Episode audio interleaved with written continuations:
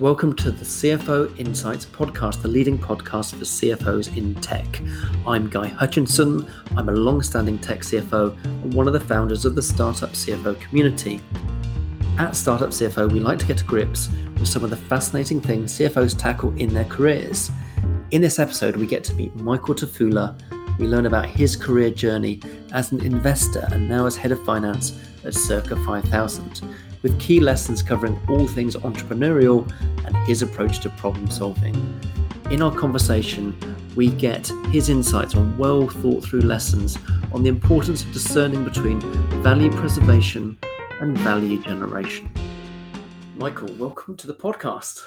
Thank you so much for having me on the show, Guy. I'm super, super excited uh, to be on the show, mostly because actually I've been part of the group for about the last year or so and, and I found a lot of value in uh, what you're doing and what the community is doing. So super happy to be here and uh, you know keen to uh, uh, to chat and, and, and, talk about whatever we can uh, next 30 minutes. well, it's fantastic to have you on, Michael. I mean, uh, when we got you to join about a year back, um, the, the one thing that made me think, ah, we're going to have to do an event or a podcast with Michael was your background. It's just such a broad spectrum. Uh, you have well, you've been an investor for many years. Uh, you're a chartered accountant, which of course we love as the CFO. uh, you're an author. You have written three books, I believe, uh, and now you're head of finance at leading tech startup Circa 5000. Yeah, so I guess there's quite a lot of uh, variety in, in, in in my career, and what sort of guided me. We were talking about this earlier in terms of like curiosity and having lots of different interests. I've always had a variety of interests. And I guess my professional career might have started in sort of the chartered accountancy realm.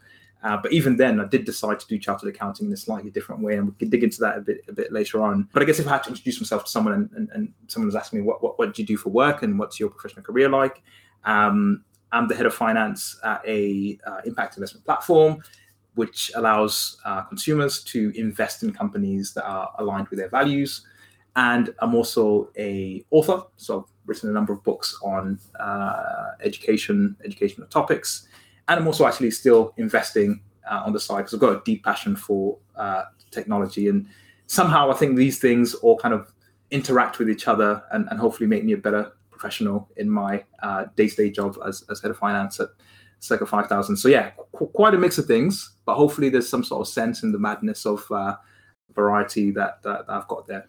Yeah, there's some uh, amazing overlaps there, and uh, it, it's it's interesting to try and unpick. And some of the people that would um, download our podcast are going to be thinking like, "That's that's an interesting career path." Yeah. So we should join up the dots, right? So yeah, you were you were at university, and you were doing some entrepreneurial things, right? Yeah, absolutely. So I've always had a, I guess, entrepreneurial streak, if you want to call it that. You know, when I was at school, I used to make music, music production. I used to make beats and I used to sell beats uh, when I was at school. Um, in fact, that's how I made my own money initially. Nice. Uh, before I got ever got a job. When I got to university, I had a uh, website, blog, so to speak, uh, and I generated some income on there, mm-hmm. doing some advertisements for um, some retail companies. And um, when I sort of graduated from university, I sort of went went on to do the sensible thing, which is to join one of the big four accounting firms and, and qualify as an accountant.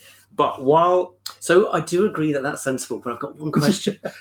You'd spent the preceding years being quite creative yeah, and entrepreneurial. Yeah, absolutely. And you are looking at the chartered accountancy qualification yeah. saying, I want to go towards that. Yeah. I need a bit more detail. Like like like help me understand that's your, that's a really that's a really good question. So I, I come from a from a family traditionally where you know, education has always been a super important, not necessarily as a thing that you just get as a certificate and you have it on your wall, but more as a thing that you can get as an asset for your career and, and professional development. So, you know, education, university, professional development was always a thing in our family.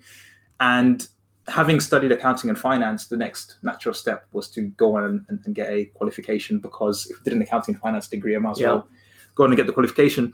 But even then, a lot of my peers were going into audit and, and tax. Mm-hmm. I decided to sort of take a somewhat riskier route, which is to go into corporate finance and work specifically within restructuring services um, at Deloitte. And that was an area that maybe recruited one or two people a year in, in within the West Wow. Midlands, where I grew up. I grew up in Birmingham. Real niche, yeah. Um, whereas the audit group recruited, I don't know, dozens Huge. and dozens and dozens Yeah, of yeah, graduates, yeah. maybe hundreds of graduates across the country. So I ended up taking a path which was a little bit more uh, risky. And I had some friends saying, "Hey, you know, what are you doing? Like, go for the Risky, but Go- also go for the true interesting. thing. Risky, but super interesting. Um, and I guess some people might say it's low risk because you know you're joining an accounting firm and you're getting a chartered qualification. Other people might say, well, you're going to apply for this role where the prospects of getting in are exceptionally low. But I guess if I tie this back to the to the question you were asking in terms of I was doing all these sort of entrepreneurial things, and then I guess I could have started a business, um, or at the time I guess I could have worked at a smaller company or, or a startup. I saw an opportunity in restructuring services to learn about why companies underperform. Mm. Um, and I, I was pretty curious about how you go about turning around a company if it's underperforming. What are the lessons I could take from um, a variety of failing companies and how do they turn around if they can turn around? Although, unfortunately, in a lot of cases in my role, we were actually winding down companies if we could not uh, restructure and turn them around. So I did that for three years, qualified as an accountant, and my CV doesn't even say I'm a chartered accountant anymore. It's sort of in the background Yeah, yeah. but it is you know it is certainly uh, really good training um, and a really good framework that I can use when I'm looking at an established company or an Yeah. investment opportunity. I think most of the members that are chartered accountants, even if they don't really rely on those skills that often, they still see it as like an amazing set of foundations. Absolutely. And the foundations never really go away. The, the foundations can sometimes be a bit boring, yeah. but it just sets you up to succeed in so many ways that are not obviously, well, often not really obvious. yes. Um, but they add value like throughout people's careers, you know, decades later. Absolutely. Absolutely. It's a it's a great foundation to have.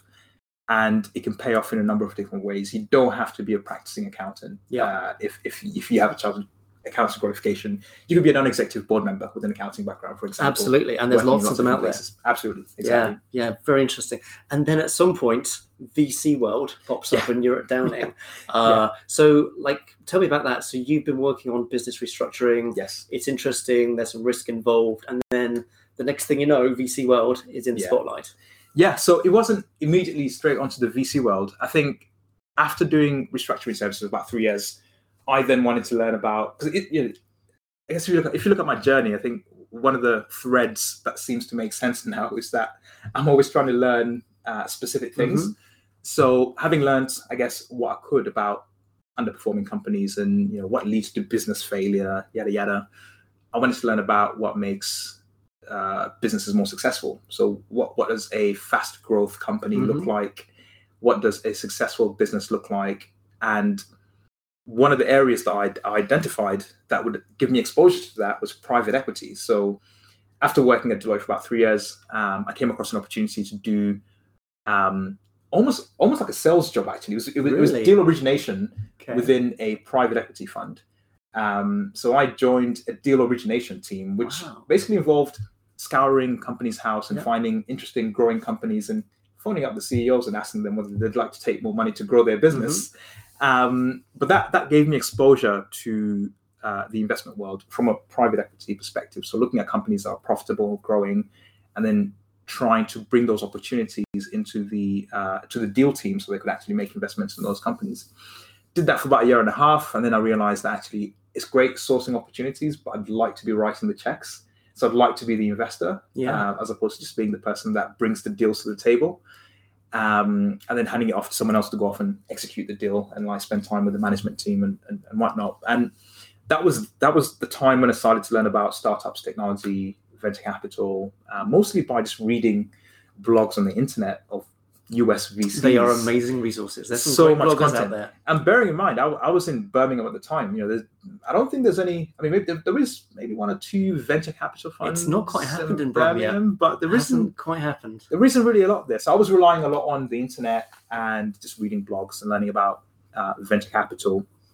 And it was then that I decided that I had to find a way to get into the venture capital uh, industry.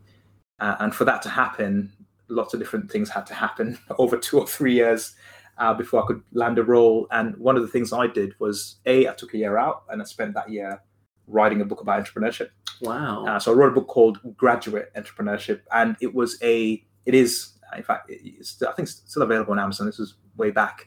It was a primer on entrepreneurship for graduates. So people leaving university, Yeah. what's the easiest way of introducing them to entrepreneurship? So this book covered things like 101 on sales, 101 on marketing, 101 on finance, um, 101 on strategy. What is strategy? You'd be surprised at how many people talk about strategy, but actually they don't really understand what it is. Yeah, happens all the Um, time. So I spent that year writing the book, but not just writing the book because I was some sort of expert. I spent a lot of time interviewing other entrepreneurs, people who are successful in their own right, Mm. people that started technology companies, retail companies, um, a wide range of companies, and I took their insights and weaved those insights alongside all the research I'd personally done. So I spent the year Amazing. kind of like working on this book and also working with some founders and, and entrepreneurs Yeah. in Birmingham. And then after that, after that one year, I decided to go off to Africa to intern for a venture fund in Kenya. wow. And the reason why I did that was because none of the venture funds in London would even call me in for an interview. No way. The number one thing, the number one reason that came up a lot in, in, in that situation was that you don't have any consulting or investment banking Yeah. experience. Yeah. We're only looking at consultants and investment bankers, and you don't have any investment experience. That's okay. I'll find another way to find investment experience. Um, so I spent some time in Kenya um, working uh, as an intern for a venture capital fund over there. After four months, I came back to the UK. Fast forward, did an MBA at Said Business School at Oxford University, networked like crazy, and then secured a role uh, at Downing Ventures as a as a as a intern and then associate. And then by the time I left, I was a principal. It's an astonishing story. Uh, you are so resourceful how you problem solve. no, really. I mean, uh, like you basically, uh, you went to Kenya. You got the role in Kenya that, that you probably should have got here. You did the MBA at Oxford University, uh, and and you you you transformed your ability to convert opportunities. Absolutely, and and uh, I guess for some people. It might look like it was all kind of well planned out, and it wasn't. It was just you know, how can I uh, make the most of what I have? And I guess that comes back to the, you know, talking about entrepreneurship earlier. You know, in a lot of cases, entrepreneurship is about being resourceful with with what you have and finding opportunities with, within within the resources that you have, and and just just having a, a, bit of a hustle mentality in terms of finding the right opportunities and and and and and, and, and chances that you can take to um to grow as a Yeah. business or individually as a person. That's really interesting. So I'm going to have to ask you about hustle. Yeah, So when I first heard the term used yeah, in uh, in business, that was probably like a decade ago, maybe slightly longer. I thought it was a little right? now over time, I've grown to love hustle. okay, uh, but like having having had that period, uh, I think I think at least once in your career where you've hustled, you've made it work for you. So when you're at Downing, you're meeting founders and you're feeling the hustle, you're feeling the what they can do to make the magic happen. Do you feel that you can identify an entrepreneur with great hustle because you've you've done some of that stuff yourself? Yeah, and by the way, Guy, I completely agree in terms of you know the word. There's a lot of weird business words people use. So many. We're going to democratize finance and Yeah. you know having hustle and all, all that kind of stuff. And I guess I, I use the words because it's just a simple uh, reference to uh, the ability to just do more with less and to be relentless at finding and knocking down doors and That's the best definition of hustle that I've ever heard. Michael. No, no, no. I I kid you not. yeah and and you know I've, I've always felt that you know in this day and age we have access to so many different opportunities thanks to the internet. A lot of relationships I've, I've established within i guess the investment world and, and the entrepreneurial world have been through the internet. Mm, um, you know your community is powered by the internet. Indeed. um, I've been to some of the, the virtual events that you've hosted, and you know, I just feel that there's there's, there's a lot out there um, that makes it a lot easier for people to access certain opportunities. So, coming to the side of entrepreneurship, for example, now you know w- w- one of the reasons why it's a lot cheaper to launch a startup today is because we have things like open source software. We've got cloud services. You don't have to buy a rack of servers and have all your data in an office somewhere. You can just have it all spun up in Amazon uh, with Amazon AWS, for Mhm. example. There's so many tools and resources today Yeah. that you know it feels like you know pe- people can be and, and, and should be uh, a lot more resourceful. Now, to answer the question, how do you spot that in someone? I think it's very hard to do that on the basis of one meeting, uh, or two meetings, or three meetings. I think the, the, the way to sort of identify it is to see behavior over uh, a reasonable amount of time, Yeah. um, as opposed to sort of having set questions you can ask someone. You know, tell me about a time you've been resourceful, yada yada. It's all about seeing behavior over over a, a defined period of time. And if I put my investment hat on, if if if I'm meeting entrepreneurs, it's you know, you know how how creative are they in in meeting the right people? How creative are they in um, securing I don't know, meeting with a customer, potential customer, potential partner? You know, how do they go about hiring talent? How do they go about convincing amazing people to work with them? That type of thing. That that can be a, a, a great signal to that hustle uh, uh, mentality. And then coming back to this idea of you know, if you're working as a head of finance or a CFO uh, in a company, how, how do you sort of break out of your siloed function uh, to find other ways of bringing value uh, to the business based on on on your, on your skill set? But I'm, I'm probably deviating a little bit. No, no, no, I no, mean, no. that's- This this is all this is all amazing content, and I am greatly enjoying it.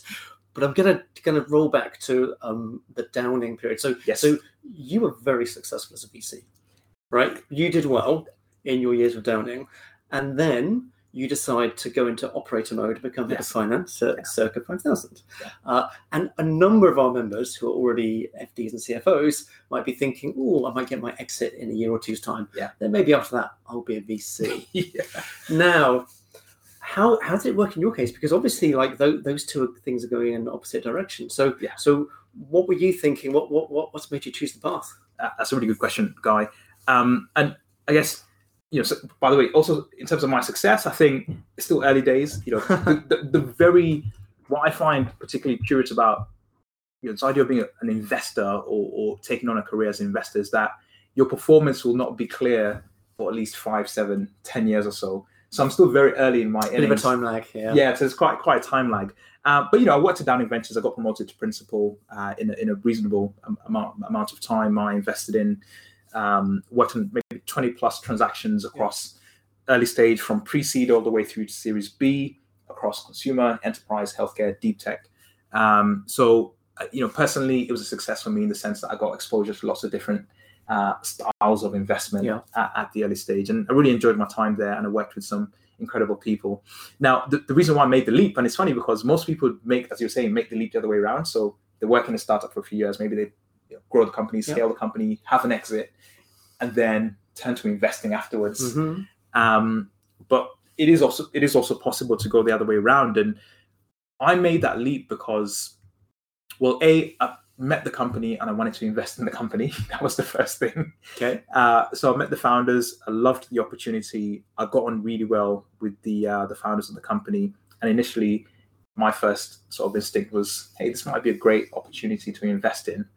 Um, at the time, we couldn't make the investment for a variety of reasons, sector focus, and a bunch of other things at the fund. Um, so I didn't really uh, move the opportunity forward after that. But then, you know, COVID happened in March 2020 um, you know, people started to rethink their careers and Yeah. started sort of think about what they wanted to do going forward.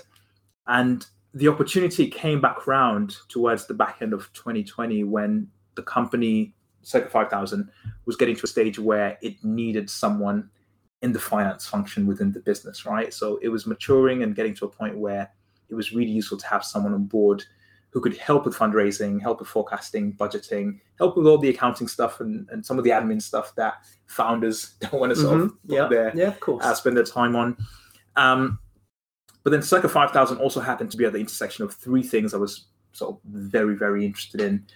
I've been working in finance for over a decade, um, but I've got a deep passion for technology.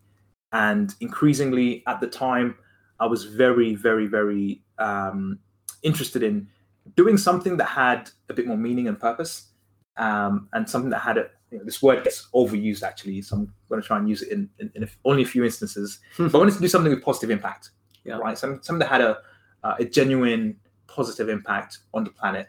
And of course, I'm not going to be out there campaigning uh, on the road saying we should get all these oil and gas corporations out of business, yada yada. That's not me. Uh, but I do have a skill set that I can apply in a certain area within uh, the financial market that might be helpful. And I think that's where Circa 5000 was a perfect fit for that. Um, just to recap, Circa 5000 is a savings and investment app that makes it very easy for consumers to invest in companies that are aligned with their values. So, you know, we have the ability to allow users to invest in clean energy companies, clean water companies, cybersecurity companies, digital education, healthcare, a whole bunch of like great things that are actually businesses that are generating positive impact. It's amazing. So it was a it was a no brainer for me to actually Yeah, join the business. It's a cool concept. try and try and help the company out. So that that that's part of the reason why. There'll be there'll be lots of people listening thinking that they probably haven't heard of a sort of a genuine impact fund that, that was built from the grassroots up. Yeah. So Michael, like it's evident that Circa 5000 is a really exciting business. But where does it go, right? So what, what what's the future for that business? What's the ultimate outcome that could be achieved? And what do you want to achieve for your career? but both really good and personal questions, and I'd love to share a little bit more in brief because otherwise yeah. I could be here all day. That's okay. But I think I think the first thing is currently Circa 5000 is just UK based. All our customers are in the UK, but we are in the process, for example, now of designing our own underlying funds because at the moment our funds are powered by a bunch of other providers. But we'd love to basically design our own uh, impact focused funds and then distribute them across Europe. Now that for me, as as the head of finance and CFO, means that my role will change from being focused on a UK only business to a business potentially that will be operating across Europe. Um, so the nature of the role changes. I'll have to recruit a bunch of people to work with me because at the moment I'm a one person finance, Ah, you're a finance one man finance team. one man finance Yeah. team. Um, so even though my, ti- my title is head of finance, it's actually a one one person team. So I think as the business grows and the vision for the company is to take it across Europe, and you know we do want to be and plan to be the number one impact investing uh, platform in Europe, which means we want to be the go-to place that people go to if they want to save and invest their money in large publicly listed companies that are generating positive impact alongside their uh, revenues. Now that's a European business; it's not just a UK business, which means my role would be very different Yeah, uh, and probably will involve managing a, a reasonable size, a reasonably sized team. absolutely. Yeah. Um, and that means I have to work on other things. So I have to learn how to um, manage people a lot better. Currently, I don't manage that many people, so it's not uh, particularly a particular area I've spent a lot of time on. Uh, but that'll be a completely different role That's, that's often a big step, right? When once you're international, you've got team and tax, Exactly. the two T's, and Yeah. they both consume more time than you can Yeah. ever imagine. yeah. So a lot of delegation, um, but also a lot of um, a lot of personal growth and a lot of business growth with alongside the opportunity as well. It's amazing, and, and actually, your thought process around what it took to lure you into uh, a CFO type role Yeah.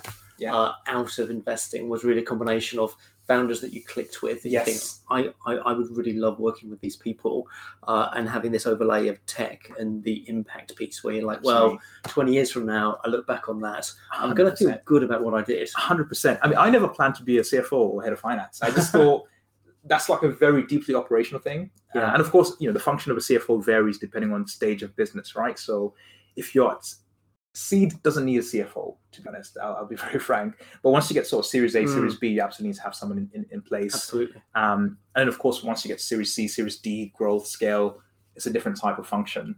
Uh, but at the earlier stage, it's quite varied in terms of the things that you do. Oh, incredibly, You mu- know, like, much more varied than you might expect. We we Yeah. we often run events at um, you know Startup CFO on HR topics, Exactly. people topics, culture, Yeah. legal, so many legal events. Yeah. because you've just got so much responsibility for for, for all of the back office. Uh, elements and some of the some founders think of those things as being admin, but actually the people stuff adds a lot of value. It does. It The does. legal stuff is really, really important, particularly around Yeah. funding rounds. And so you know, we find that there's a lot of demand for the events that are just broader than pure finance. Yeah, no, absolutely. Because you know, as, as you're saying, there's lots of different things that you would have to get involved in um, at, at the earlier stage, and you know, some of that stuff is value preservation. So just making sure that you have Oh yeah, the right yeah, systems yeah. in I place. see that.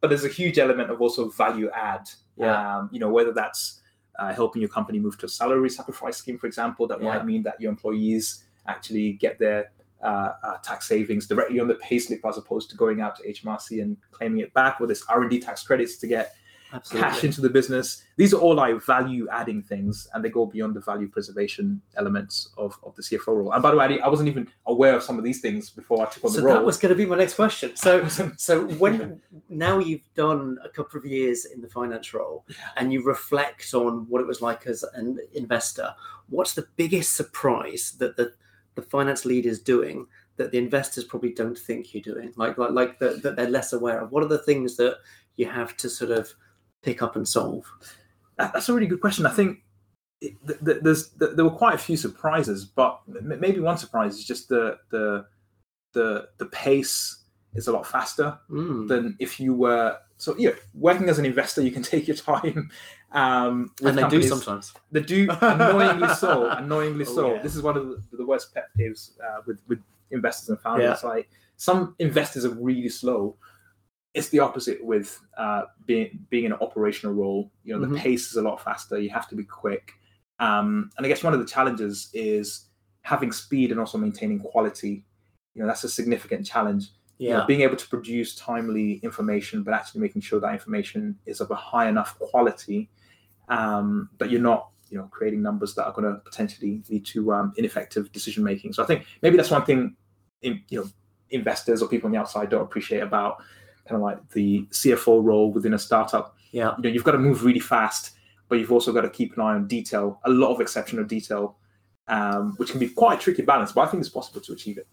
Yes, I, I would agree with you, and and um, I would say actually it's something that that that I'd love to believe we could teach that you could teach teach people to come into these really demanding startup roles in finance and sort of unlock the individual's potential in a hectic environment where you're making the trade-off between what's the quality that I need to achieve on that task, yeah, and now I've got to move on to the next task because Absolutely. they are coming at me so fast, yeah, and that would be an amazing thing to uh, deliver to the world. Yeah, it's one of those. It's one of those things that's you know it's, it's, very context dependent on the company, the yeah. individual, the situation, how someone works, but it's so critical. You know, being able to move with relative speed and also actually maintaining uh, quality. So that, that's one thing I didn't quite appreciate before, but I think it's been drummed into me um, over the last uh, over the last year or so. And, and but it's been great. You know, I think it's a, it's a fantastic development point. Yeah, yeah, I think so too. And I think a lot of people listening into the podcast will be thinking about maybe their career moving into startup world, mm. and, and, it's a great, great thing to have on your radar from day one. Absolutely, the the, the, the, the speed at which you're going to have to move in that role is really different from if you're in a corporate or if yeah. you're in audit yeah. or corporate finance or you're a VC. Um, we are we're the people that are really iterating and learning and yeah. solving so many things to solve at an astonishing pace. Yeah, no, absolutely, absolutely. And, and, thankfully, we now have a lot of technology and a lot of tools that you can use to automate certain things that you do. Yeah. Um, some of my work, which is pretty mundane, I've managed to automate. Cool. so I could then, going back to this idea of yeah, value preservation yeah, and value enhancing activities, I can now kind of like do the mundane stuff to preserve value in an automated fashion, and then the stuff that's actually value enhancing takes a bit of work, and that can that can be the bulk of my time as opposed to kind of like the mundane reporting and and, and compliance. That's fantastic. So that's definitely another podcast. Yeah, I'd love to listen to that. so I look forward to that one. Michael, all of this has been really fascinating. So much fun talking with you. Thank you very much for being on the podcast. Thank you for listening to the Startup CFO podcast, CFO Insights. If what you've heard has piqued your interest, then you might find that you want to check out our website, startupcfo.tech. You can read all about our free membership for finance professionals in disruptive tech businesses and also check out some of our paid offerings covering the coaching for CFOs and also Exit Masterclass.